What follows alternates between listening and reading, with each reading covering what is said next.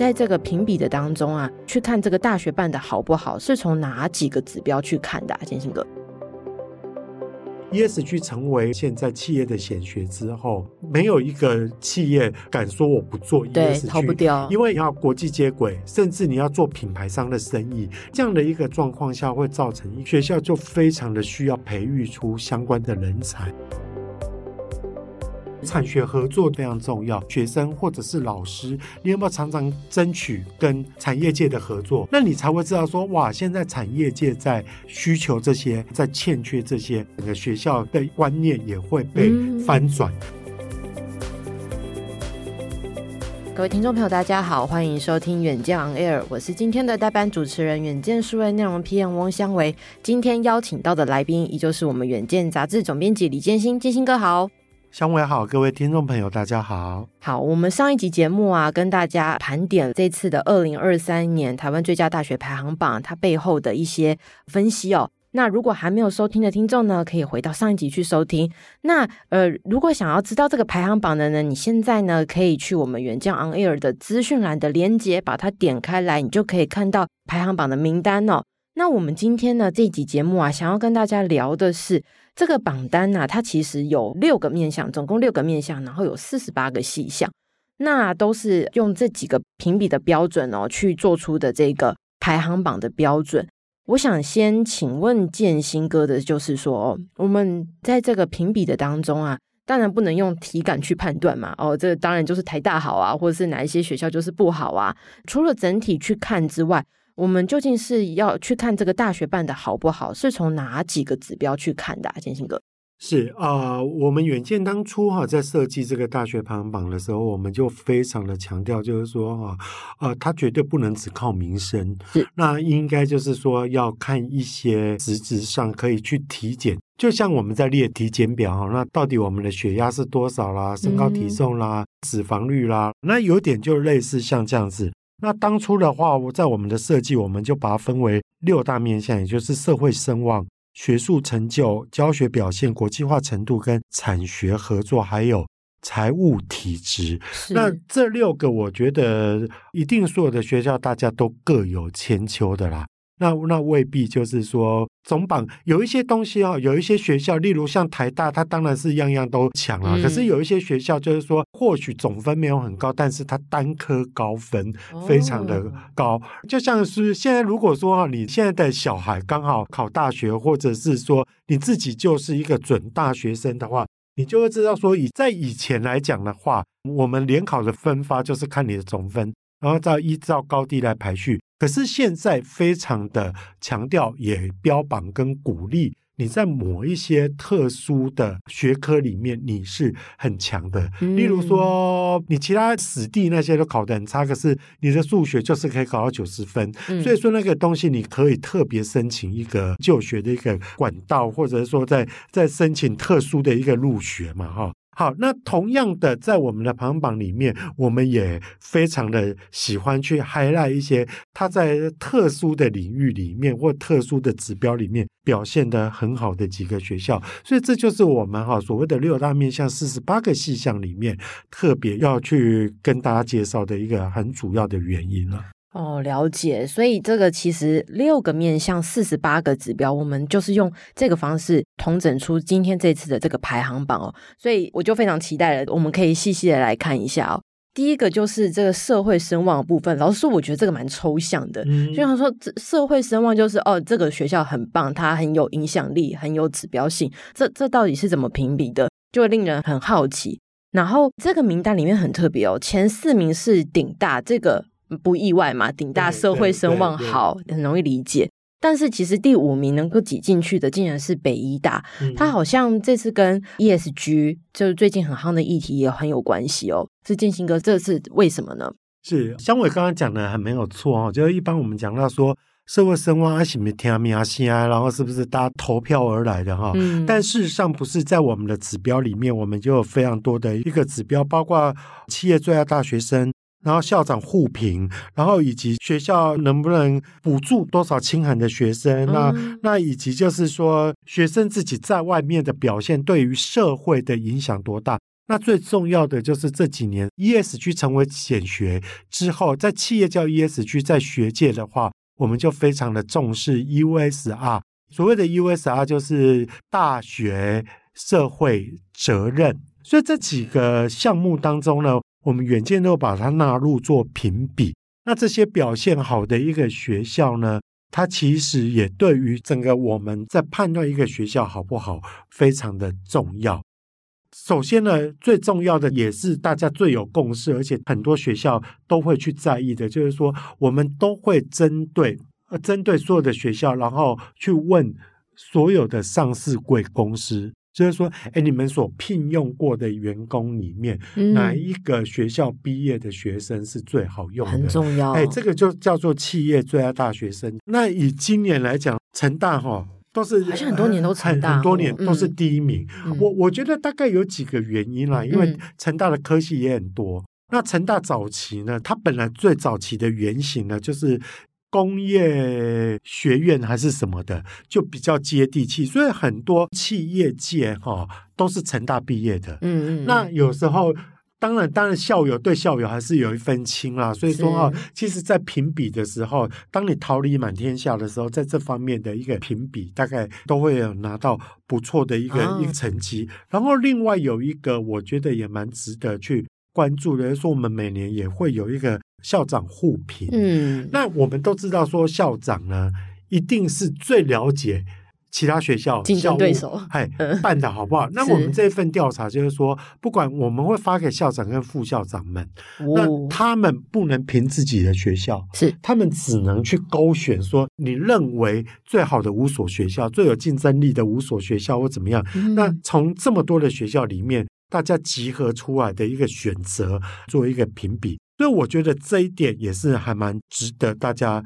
注意的，再就是说，呃，我们也会看说他的学术论文啊，还有包括学生做的有一些有一些成果啦，或者是商品，它对于我们的社会责任，对于对应到联合国的 SDGs，它到底有没有一些很正向的帮助？这个也是我们觉得很重要的一环。所以说，其实我觉得现在社会声望哈。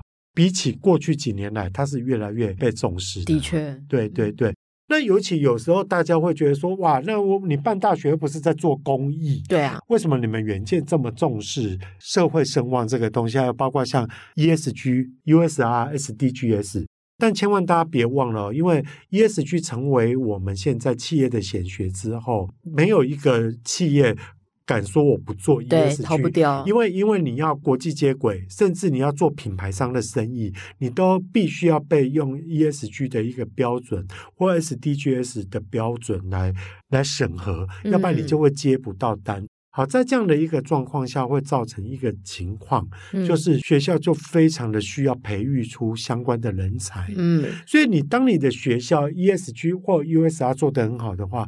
你那个手感就会出来，你会知道社会需要什么，嗯、你会知道我要去设什么科系或开什么课程是跟这个部分有关系的。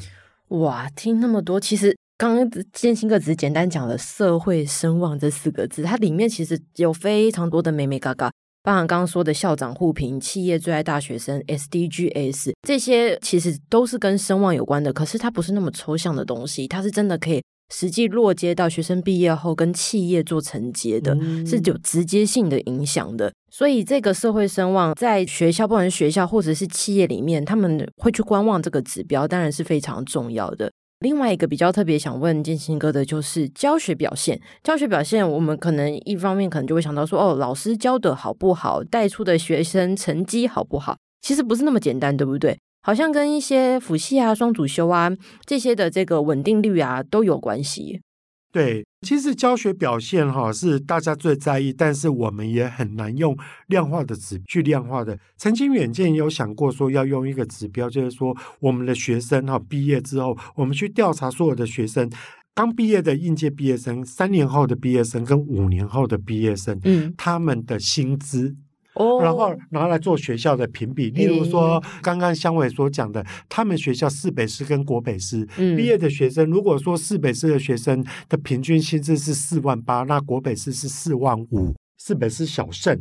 那这个东西要表示说，他可能教学教出来的学生的一个效果还不错。但是这个部分因为资料的取得上有非常高的一个难度，所以，嗯、所以我们迟迟都还在努力当中哈。嗯、那在我们的现在所列入的几个标准当中，我觉得大概比较受到瞩目的就是所谓的注册率、生师比跟学士班的就学稳定率。好，所谓的注册率，这一定是当然的啊。嗯，你如果注册率太低，你大概这个系也开不成的，或者是说你的整个缺额率太高的话，你看像每年那个缺额率谁比较高，就会是大家所瞩目的，或甚至学校就会踹了蛋。那将来我是不是要废系了，或者或怎么样？所以注册率就变得非常的重要。嗯，对。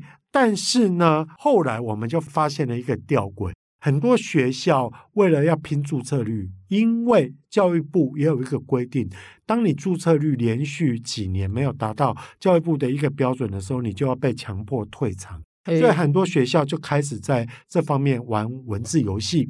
那就开始就会觉得说啊，我只要录取的哈，我都给他、啊、给他算进去，或者是说我就给他留一个员额，没有报道也算进去。对对对对，而、啊、是像有的甚至会说求你说，哎，你来报道哈，啊，你要休学没关系，嗯、你就报道再休学，有很多很多的一个、嗯、一个技巧去规避这样的一个情况。嗯、所以我们后来就又找到了一个指标叫就学稳定率，嗯、也就是说，我们去看大二、大三、大四的学生。哎，你还继续留在这个学校的比例，哦、所以我们用这样的一个方式哈，嗯、让我们的整个评比更加的完整，跟鉴别度更精准、更高。嗯、所以说这两个比例，我就觉得是一个非常重要。是那另外有一个指标叫做生师比，也就是说每个老师教多少学生，嗯、那当然是生师比越低越好嘛。一个学校，例如说生师比是五的话，代表一个老师教五个学生。嗯，如果生师比是五十的话，一个老师教五十个学生，嗯，那当然是越低越好嘛。是，那这个部分的话，也是历年来哈，呃，很被重视的一个一个元素。是刚刚香伟在上一题有提到说，那北一的社会声望怎么会那么高？那当然就是说，北医不管他在教学，或者说在各方面的一个层次的提升很有关系。包括就是说，他们做了很多国际援助，或者说国际议程的东西，也使得他们的 USR 有了一个很不错的成果。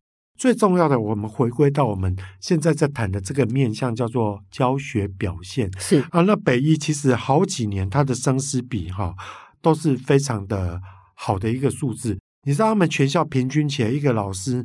教八点四个学生，哦，你会觉得，哦、你觉得觉得跟家教班哈，啊、跟我们的小型的小型的补习班没有什么两样。你说很多大型的补习班哦，一个老师还教了上百名的学生，啊嗯、所以你这样子，你就会觉得每一个学生都很幸福，都很有机会被老师近距离的去照顾到。嗯、对，可是当然我必须要说哈，医学体系的学校。通常在这方面都是比较吃香，因为医学系它本来的生师比就本来就比就会比较低。那尤其它这个以纯医学的学校来讲的话，那当然它素质低，就是说它素质漂亮是毋庸置疑的。哦、所以说，不管是北医。中国医药大学跟高医，嗯，或者是慈济大学、长庚大学，在这方面数字都很漂亮。嗯，所以说哈，生死比我觉得大概有这样的一个结构，它差不多几乎会是医疗大学的一个拿下哎的一个天下。对，嗯，哇，这个教学表现也也真的是很有美感，就是。而且这个评比啊，也有与时俱进，就是诶，注册率大家会讨价包，对，会讨价包，对你你要怎么做，我们就跟上，我们就做一些指标性的调整，所以这份榜单真的是非常的有鉴别性哦。然后再来，我想问建新哥的就是国际化。对国际化这个，我们上一集也有提到哦，这对台湾的学校来说已经是重中之重了。你要跟全球的学校去做评比，那你自己有没有国际化就非常的重要。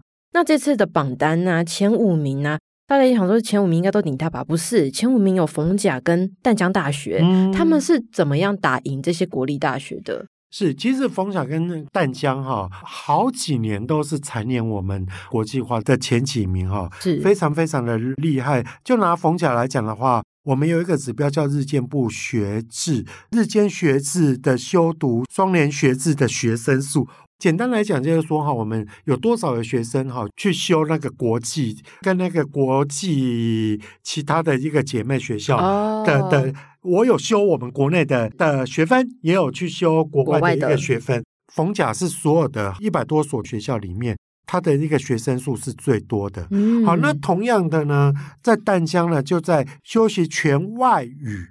全外语哦，是。的院系所跟学位学程的一个学生数，也就是说，我在我们学校里面设那种哈全外语的一个教学，嗯、那淡江其实是拿下来第一名。那当然它有的渊源，因为我自己是淡江毕毕业的，淡江从早期就非常的在意国际化的这个部分，嗯，因为大家别忘了，淡江早期叫英专，嗯，好，就是英语专科英语专科学校，所以说哈，他们其实在语文科系里面大概。除了台大啦、辅大啦以外，淡江的话，它是社系社非常多。像以前我们在学校说日文系啦，然后西班牙语言系啦、英文系啦、法语系啦，哎，就就很多。那当然正大也很多嘛，政大有什么俄语系、阿拉阿拉伯语言系，然后韩语系就很多。所以在这方面的话。我觉得淡江其实还蛮可圈可点的。嗯、那那当然就是说，在在我们这个指标当中，也有几个比较特别的指标，像有一个指标叫做国际教师数比，也就是说，我们一个学校里面有多少个外籍的老师。嗯，那这个也真的是评比一个学校有没有国际化程度。那大家猜猜看是谁？或许大家这边想来想去想不到嘛，结果没想到是是位于高雄的文藻文藻外语大学嘛。那呃，我们知道早期文藻的话，它是叫做语专，就是外语专科学校。你知道，在我这个时代哈，嗯，呃，我是我自己就是高雄人。那我们那时候考高中的时候，哈，哎，很多当男生念雄中嘛，要不然就是念高雄工专嘛。是那时候，那时候那个时代是这样。女生的话，哈，其实有两种选择，你要么就是上雄女，要不然就是会去念文藻。哇那时候文藻非常非常的难考进去，它跟师专其实是是是同样的，就是很难考的一个学校。是而且文藻出来的学生就会觉得非常的有用，而且其实文藻。就治校非常的严谨啦。嗯、好，那从这样的一个历史渊源就会知道，就是说，它当然是语文专科学校，所以国际教师比当然就会非常的高，所以说这个让人家很不讶异。对、嗯、对。对嗯，难怪，就是刚刚提到的这几个学校，逢甲、淡大、文藻，他们各有这个指标，各有一些突出的地方哦。可是也都不会讶异啦，这些学校在这个你知道历史脉络之后，对对对，你就知道了。刚刚建新哥解释完就说，哦，原来其来有自啊。例如像像淡江的英专，然后文藻的语专，对呀、啊，嗯、哇，这哇国际化真的不是一天 一天可以形成的，是吧？这样子走过来的。那最后一个想要问建新哥的一个这个项目就是产学合作，这其实越来越被社会所重视哦。就是你有没有学以致用？如果你大学读出来，然后你的个在这个工作上并没有任何的帮助，就蛮可惜的。那这个产学合作是用哪几个指标去做评比的？而且有一个很特别的是，前十里面有这个长庚大学哦，它是为什么能够打进前十啊？是，刚刚香伟讲的很对，就是说指标会越这个面向会越来越受重视。就是说，我们常常最近都在批评，就是说大学不接地气，大学大学教大学的，可是他都没有跟产业界去、嗯、去做链接。那你一定要学以致用才会好嘛。所以产学合作就是变得非常重要。就是说学校。不管你的学生或者是老师，你有没有常常争取跟产业界的合作？嗯，比如说产业的一个科专的研究，或者产业跟他们委托的一些一些研究，那你才会知道说，哇，现在产业界在需求这些、流行这些、在欠缺这些。那当然，这样的一个能量不只是老师拿到那些科专计划，而是说你回来，大概整个学校。的一个观念也会被翻转，嗯、所以说产学合作这个方面哈，就变得很重要嘛。是，通常在这样的一个面向，技职学校、技专院校通常会比我们的一般以标榜学术的学校要来得更吃香一点，有道理，因为它本来就是就是为了为了产业需求而设的学校，是，所以我们就会看到在这方面也有很多像像什么实践啦，嗯、然后像像有一些譬如台科大啦，或很多很多的学校在这方面哈的成绩就非常的好。嗯、那比较重要的几个指标。包括像推广与产学收入，或每个老师他所创造的出的产学收入，或者是说你们学校发展出来的智慧财产权所衍生的运用的金额，那或者说产学，我们学界跟产业界合著论文，好，所以说这些林林总总的一个东西就变得变得是我们在评比这个学校哈到底。接不接地气的一个很重要的一个面向了。嗯，没有想到这里面竟然还有呃专利数，还有一些论文数，这些都会是产学合作的评可，可是真的是蛮合理的。这个专利数的确是台湾这个产业界一个非常重要的一个会去看的一个指标哦。那今天非常谢谢建新哥盘整了这么多这么多的面向还有指标哦。那其实呢，呃，远见的做的这个排行榜啊，除了给学校办学一个参考以外，另外一个蛮重要的就是，如果你是学生，你听今天的节目的话，你其实也可以从这四十八个指标里面，你可以去，诶，比如在选填志愿的时候啊，你也可以去看看这个指标，去对对你的学校有没有符合你自己的期望跟标准，就去选填志愿。